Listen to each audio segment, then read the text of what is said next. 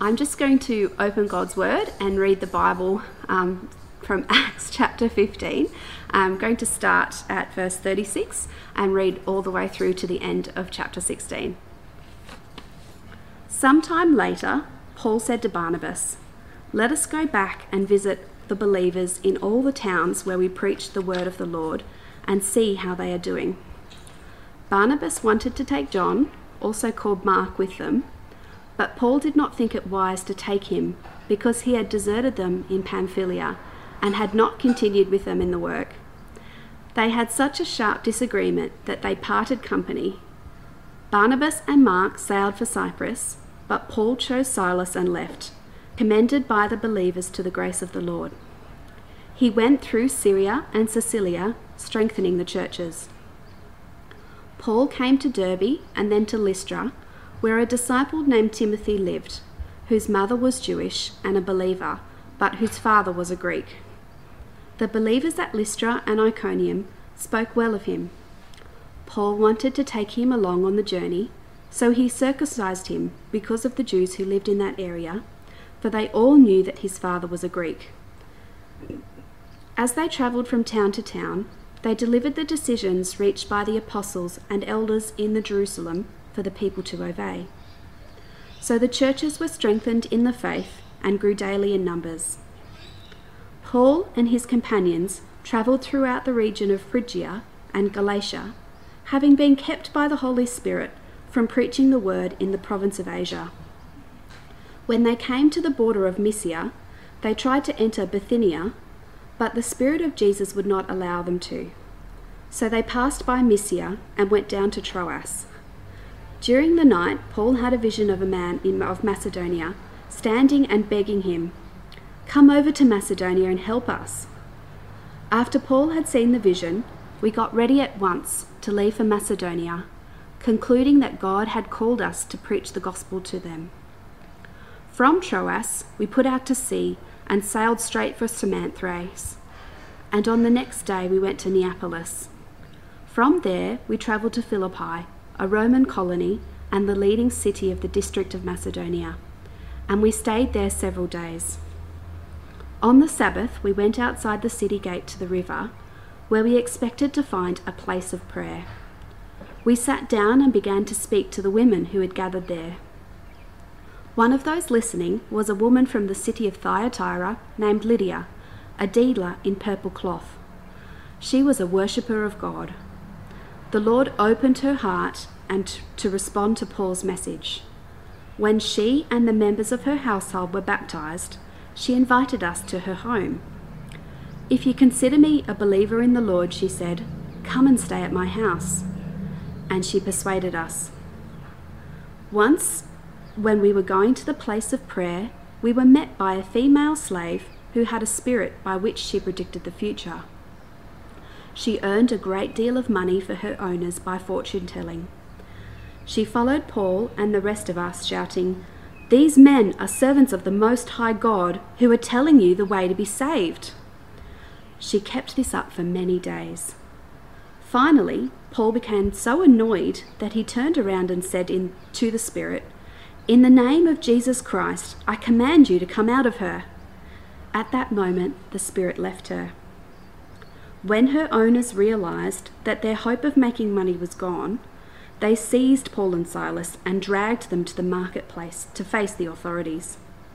They brought them before the magistrates and said, These men are Jews and are throwing our city into an uproar by advocating customs unlawful for us Romans to accept or practice. The crowd joined in the attack against Paul and Silas, and the magistrates ordered them to be stripped and beaten with rods. After they had been severely flogged, they were thrown into prison, and the jailer was commanded to guard them carefully. When he received these orders, he put them in the inner cell and fastened their feet in the stocks. About midnight, Paul and Silas were praying and singing hymns to God, and the other prisoners were listening to them. Suddenly, there was such a violent earthquake that the foundations of the prison were shaken. At once, the prison doors flew open and everyone's chains came loose. The jailer woke up, and when he saw the prison doors open, he drew his sword and was about to kill himself because he thought the prisoners had escaped. But Paul shouted, Don't harm yourself, we are all here. The jailer called for lights, rushed in, and fell trembling before Paul and Silas. He then brought out and asked, Sirs, what must I do to be saved? They replied, Believe in the Lord Jesus, and you will be saved, you and your household. Then they spoke the word of the Lord to him and to the others in his house. At that hour of the night, the jailer took them and washed their wounds. Then immediately he and all his household were baptized. The jailer brought them into his house and set a meal before him. He was filled with joy because he had become to believe in God, he and his whole household. When it was daylight, the magistrates sent their officers to the jailer with the order Release these men. The jailer told Paul, The magistrates have ordered that you and Silas be released. Now you can leave. Go in peace. But Paul said to the officers, They beat us publicly without a trial, even though we are Roman citizens, and threw us into prison. And now do they want to get rid of us quietly? No. Let them come themselves and escort us out.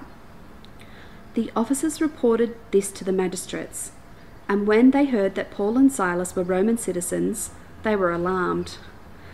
They came to appease them and escorted them from the prison, requesting them to leave the city.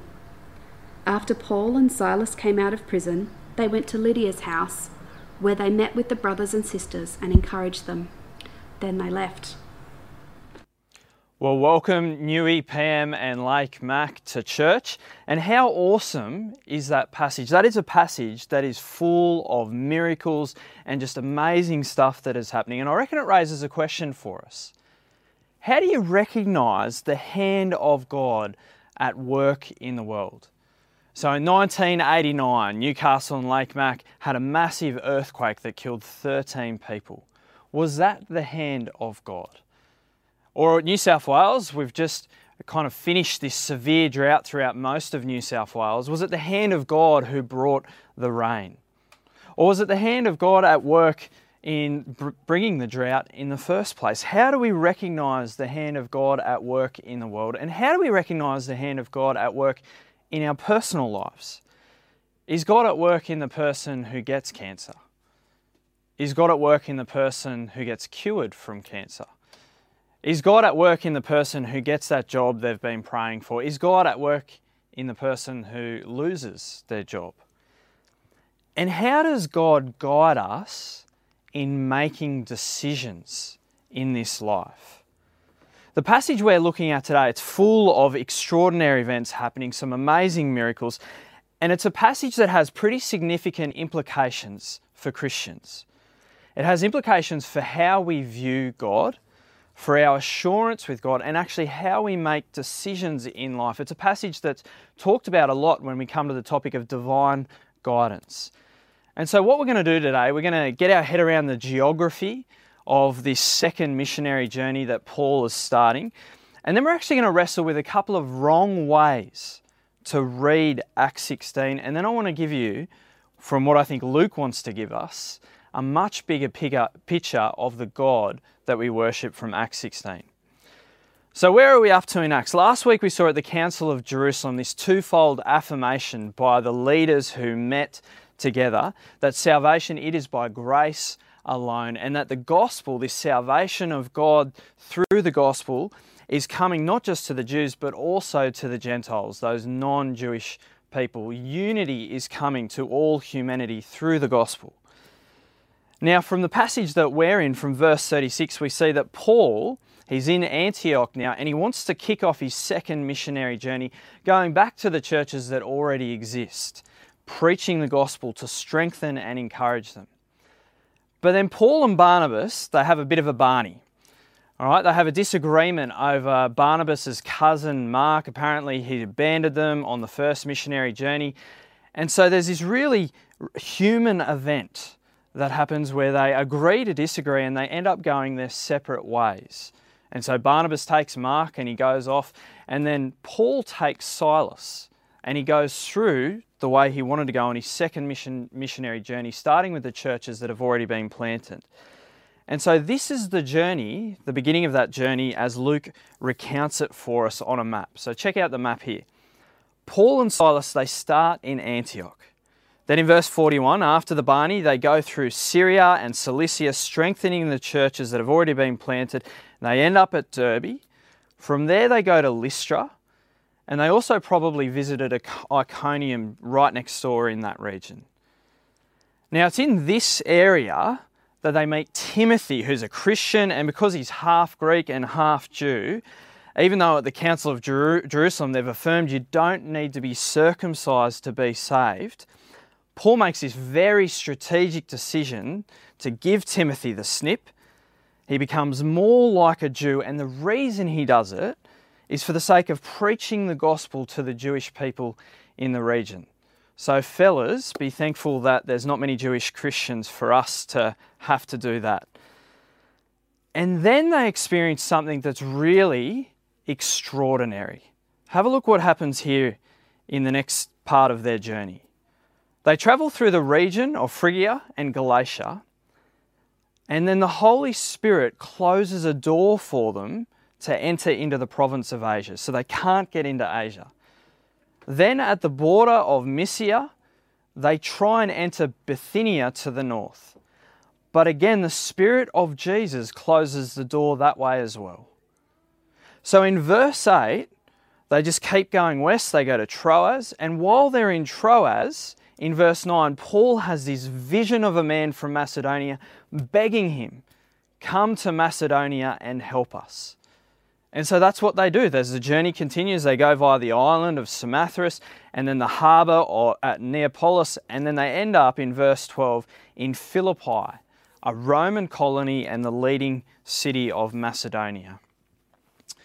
Now, there are some extraordinary things that happen in this part of Acts and also throughout the rest of the chap- chapter, but particularly here, this idea of these closed doors, the Holy Spirit preventing them from entering, entering Asia and Bithynia, and then this vision, this open door to go to Macedonia. So, how do we interpret these amazing things and apply the book of Acts to our lives as we think about making decisions and divine guidance? Well, this is where I want to introduce you to two wrong ways of reading this passage. The first way is the skeptic. Now, many of you tuning in, you may not consider yourself to be a Christian and you might put yourself in that skeptic uh, kind of category. And we would want to say, welcome, keep wrestling and thinking through this. But the skeptic reads passages like this and they're cynical. They would say this was the first century where there was no scientific explanation for these kind of events. So people just attributed this stuff to the hand of God these open and closed doors, they're just weird coincidences. And later in the passage, there's a big earthquake, sure, but we know about tectonic plates now. This, so the skeptic reads Acts and they say, well, most of this extraordinary stuff, either it didn't happen or probably it's just got some sort of reason or some sort of scientific explanation. And so the more we can then explain what is going on from a scientific point of view, then the less we actually need the hand of God throughout any of this. And for those who would consider themselves a Christian and kind of still err towards being a skeptic, for them, then they would say, well, look, there's no such thing as miracles. It all has a scientific explanation, and so everything is just reasoned away. On the other hand, you have the Christian sensationalist. They look at all the extraordinary things, the miracles that happen in this passage, and they say, look at the timing of the earthquake that we're going to look at in a bit later. Or look at these open and closed doors. That is the hand of God at work in the world. And so the Christian sensationalists, they read Acts and they say, look at all these extraordinary things that they experienced. That is how you are to experience God as well. And so they're always looking for the hand of God in their own life through the spectacular, through the amazing, through visions, through unexplainable coincidences, through the sensational. Now, what happens for someone who's down kind of that end of the spectrum? What happens in the mundane and ordinary moments of life? Because let's face it, a lot of our life is full of ordinary and mundane moments where is God in those? And where is God when things aren't going well? Where is God in suffering? Often, if we're influenced or we take on kind of the more sensationalist view, when we have an honest assessment at our seemingly ordinary life, then this is where it's pastorally risky because that kind of view can actually lead to deep insecurities because you look at what's happening in Acts, you compare it to your life, and it doesn't match up, and you go, well, maybe, maybe God doesn't exist. We had friends a while ago who were really sensationalists. They were going to this church that was looking for all the, the amazing things. That was the hand of God. And then they realized that people weren't really being genuine about a bunch of the things that were going on. People would just make up stuff to kind of show that it was the hand of God. And when they started kind of exploring it and finding this thing out, because they didn't have a big enough view of God, or an accurate view of, I think, the, the God that we see in Acts 16, they ended up walking away from Jesus altogether. Now, I want, you to sh- I want to show you from Acts 16, the passage today, that both of those ways of reading Acts, the skeptic and the sensationalist, they're both wrong. So, have a look with me now in verse 6 to 7 and answer this question How does the Holy Spirit keep them from entering Asia and Bithynia? Paul and his companions travelled throughout the region of Phrygia and Galatia, having been kept by the Holy Spirit from preaching the word in the province of Asia. When they came to the border of Mysia, they tried to enter Bithynia, but the Spirit of Jesus would not allow them to. So, how does the Holy Spirit keep them from entering Asia and, and Bithynia there? It doesn't say. now we can you know, make conjecture. It could have been a vision, it could have been an audible word from God, it could have been an angel with a flaming sword guarding the way. It could have just been this inner peace. It could have just been conversations that they had with one another and they made a decision. It doesn't say. And so we've got to be careful about the way we interpret this part of Scripture. We've got to be careful in how we apply this idea of guidance and the opening and closing doors within our life. Now, come with me to uh, verse 10 as well. And there's three key things I want us to see from verse 10 as we keep thinking this through. After Paul had seen the vision, we got ready at once to leave for Macedonia, concluding that God had called us to preach the gospel to them. Now, did you notice the we there in verse 10? See, this is the moment in the book of Acts where the author Luke is actually with Paul.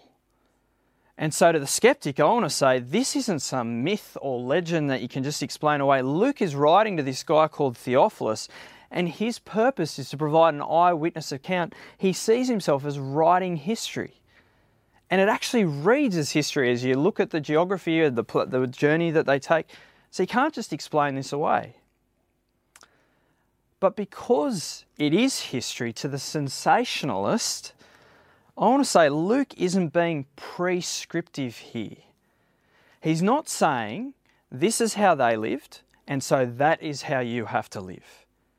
No, he's being descriptive here. He's saying this is what happened which in, during what is actually this really unique period of history where the apostles are going to places and preaching the gospel that haven't heard about Jesus yet.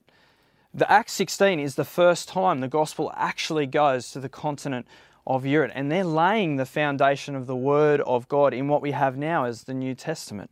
So, this is a unique period of history, which means as we read Acts and think about applying it to our lives, we actually have to weigh it up with other more prescriptive parts of Scripture. So, Paul's letters, for example, where he does write us commands and does tell us actually how we should live.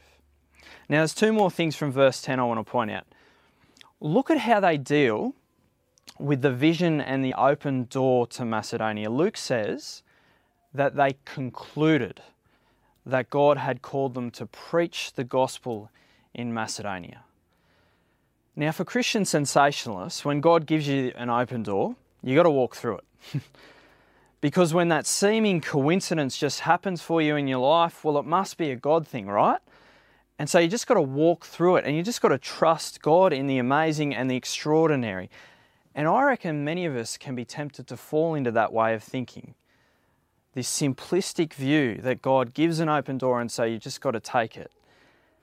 It's amazing how many open doors God gives Christians for a job that they really want or a place that they really want to go and live, and where the gospel ends up just being this afterthought.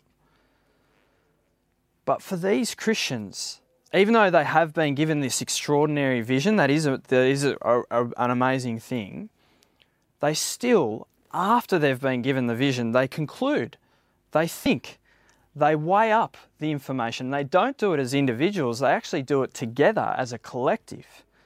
And then they make the decision to go to Macedonia. See, when God gives us open doors, I want to show you from the rest of Acts, it doesn't necessarily mean we actually have to take them. But why not? Why don't, if God gives us an open door, why don't we necessarily have to take it if we get that job offer or we have been given that house? And it's because there is a priority, a lens that we've got to put over all of our decisions, and that lens is a gospel priority. See, what did they conclude in verse 10 again? They concluded that God had called them to preach the gospel in Macedonia.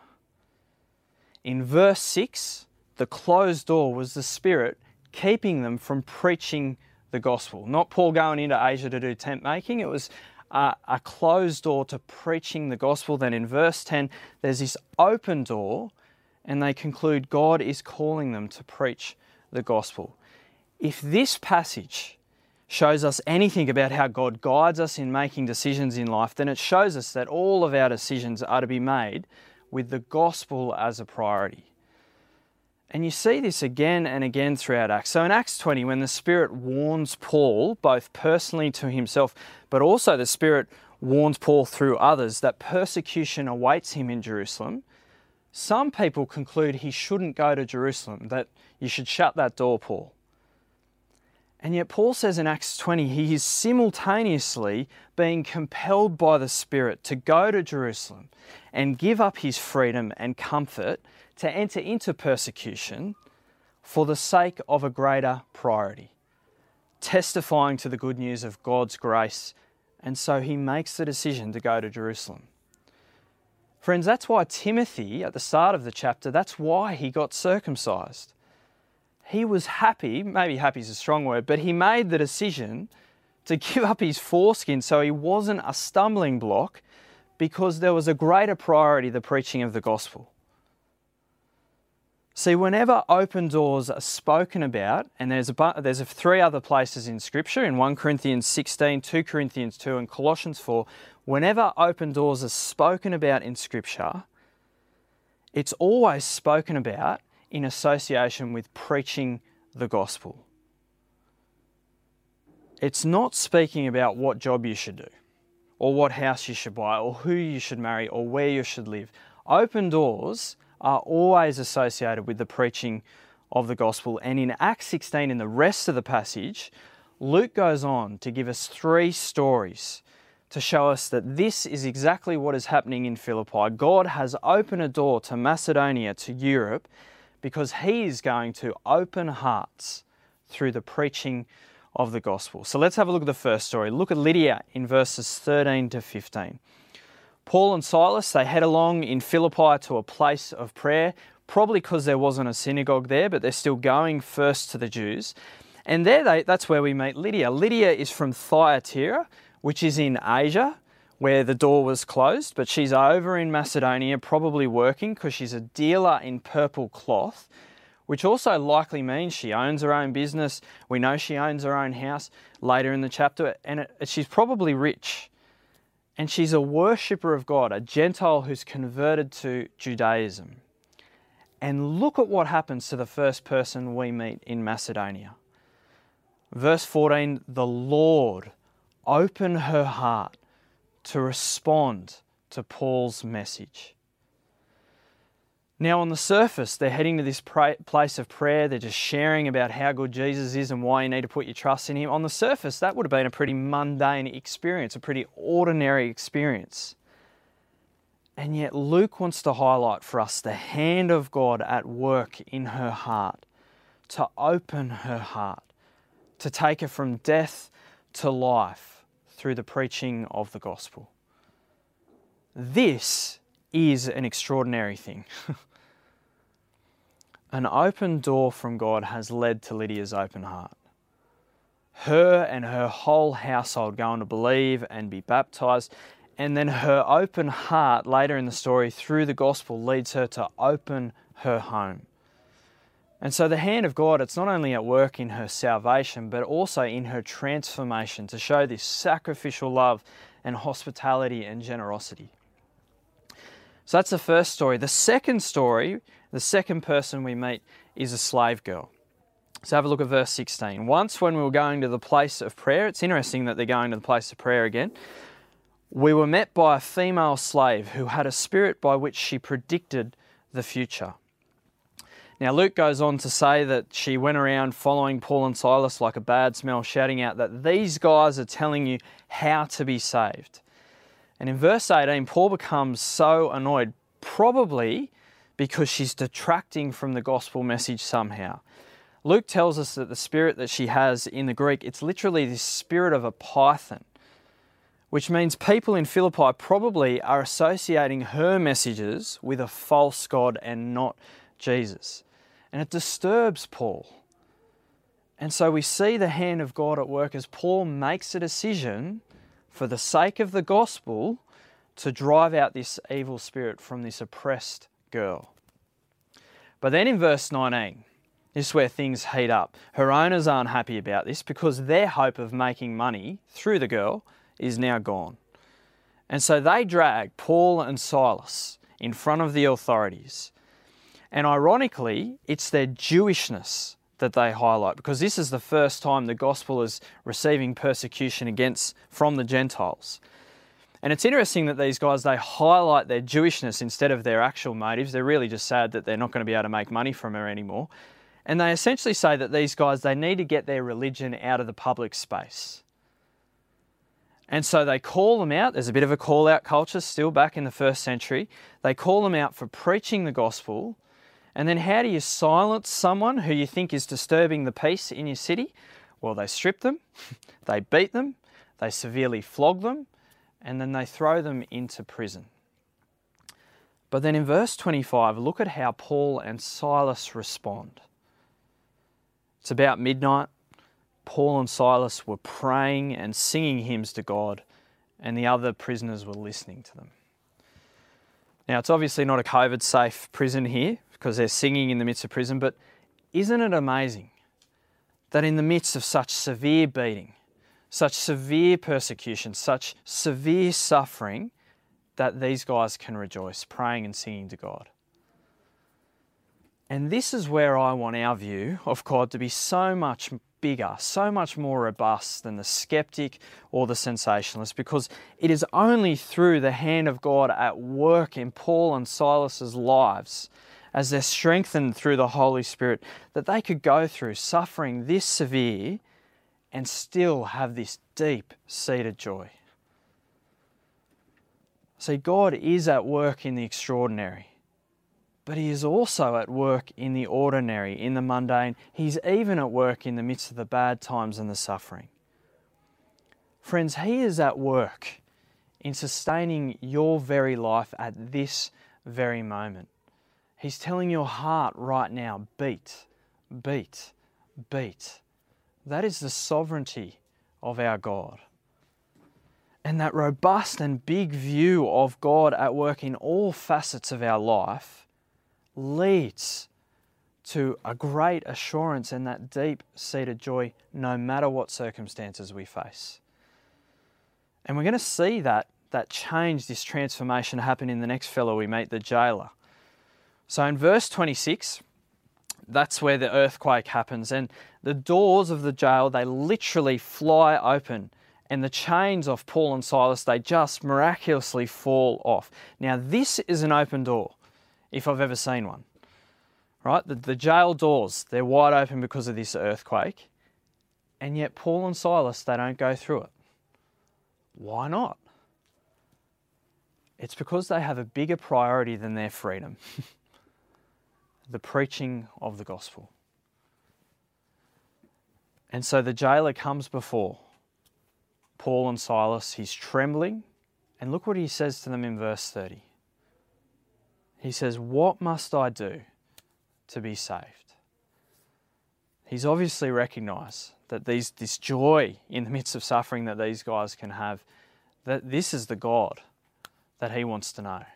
What must I do to be saved? And listen to the answer that Paul and Silas give in verse 31. They replied, Believe in the Lord Jesus, and you will be saved. Paul and Silas gave up their opportunity for freedom.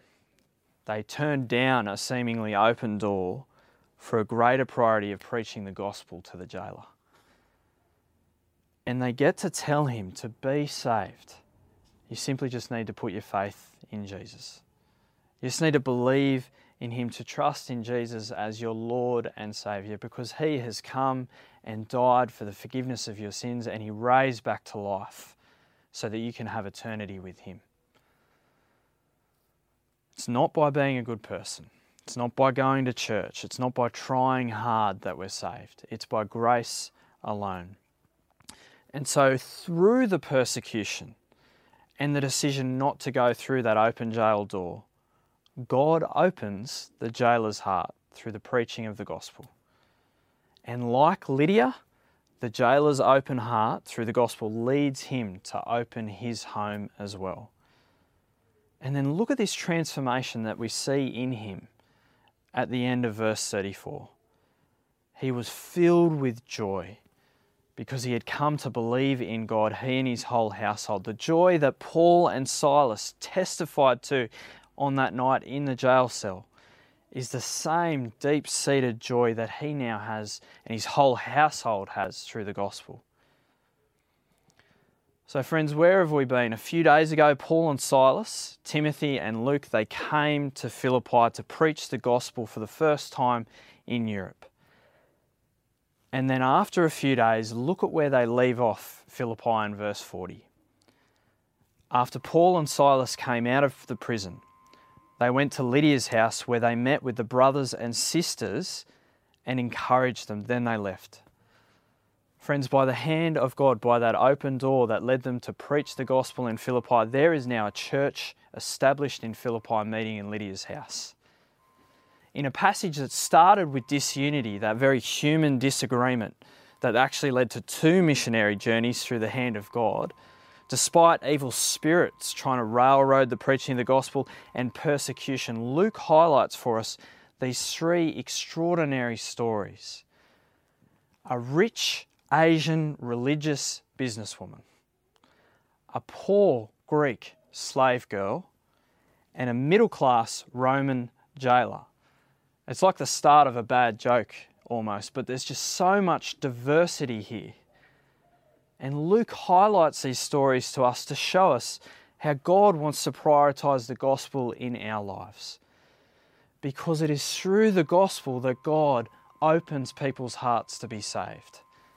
And a in a world that is so divided by race and gender and socioeconomic status, and where there's so much hostility, we see here at the end of chapter 16 that it's the gospel alone.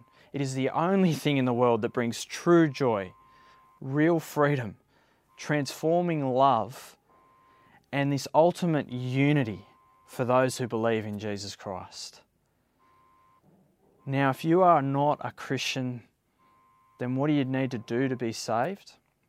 It's just believe in Jesus. Believe who He says He is, and that He died for your sins and that He rose back to life. For those of us who are Christian, don't be a skeptic and don't be a sensationalist.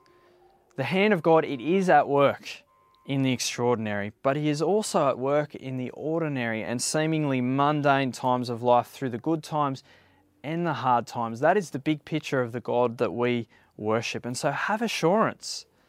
Whatever your circumstances, He is with you and He is at work in your life through the amazing power of the Holy Spirit.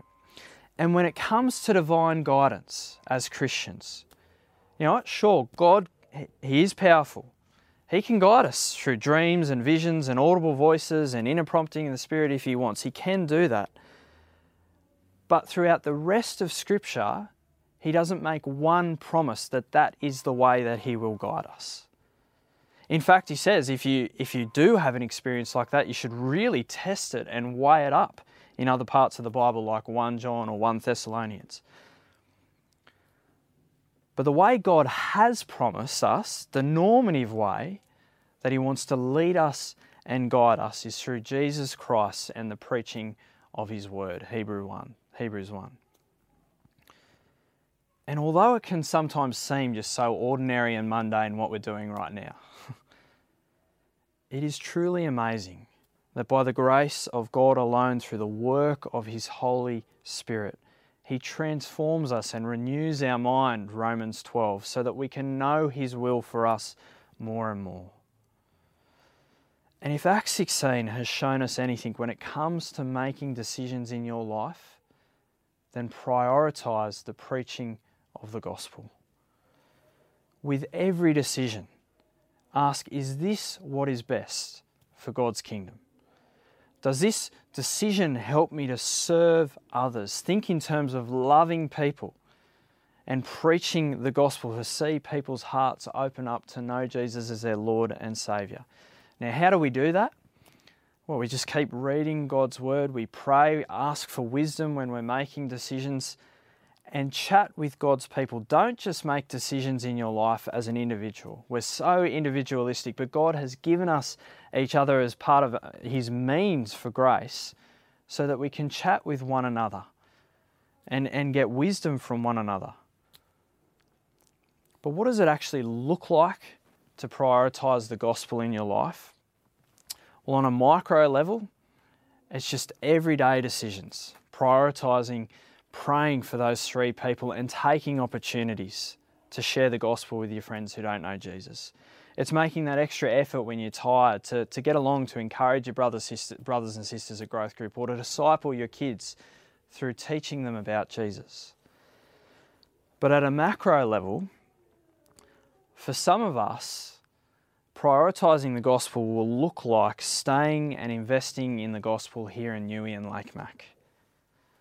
Because, friends, that, that picture we get of the Macedonian, Macedonian man saying, Come and help us, there are thousands of people who need Jesus in Newey and Lake Mac.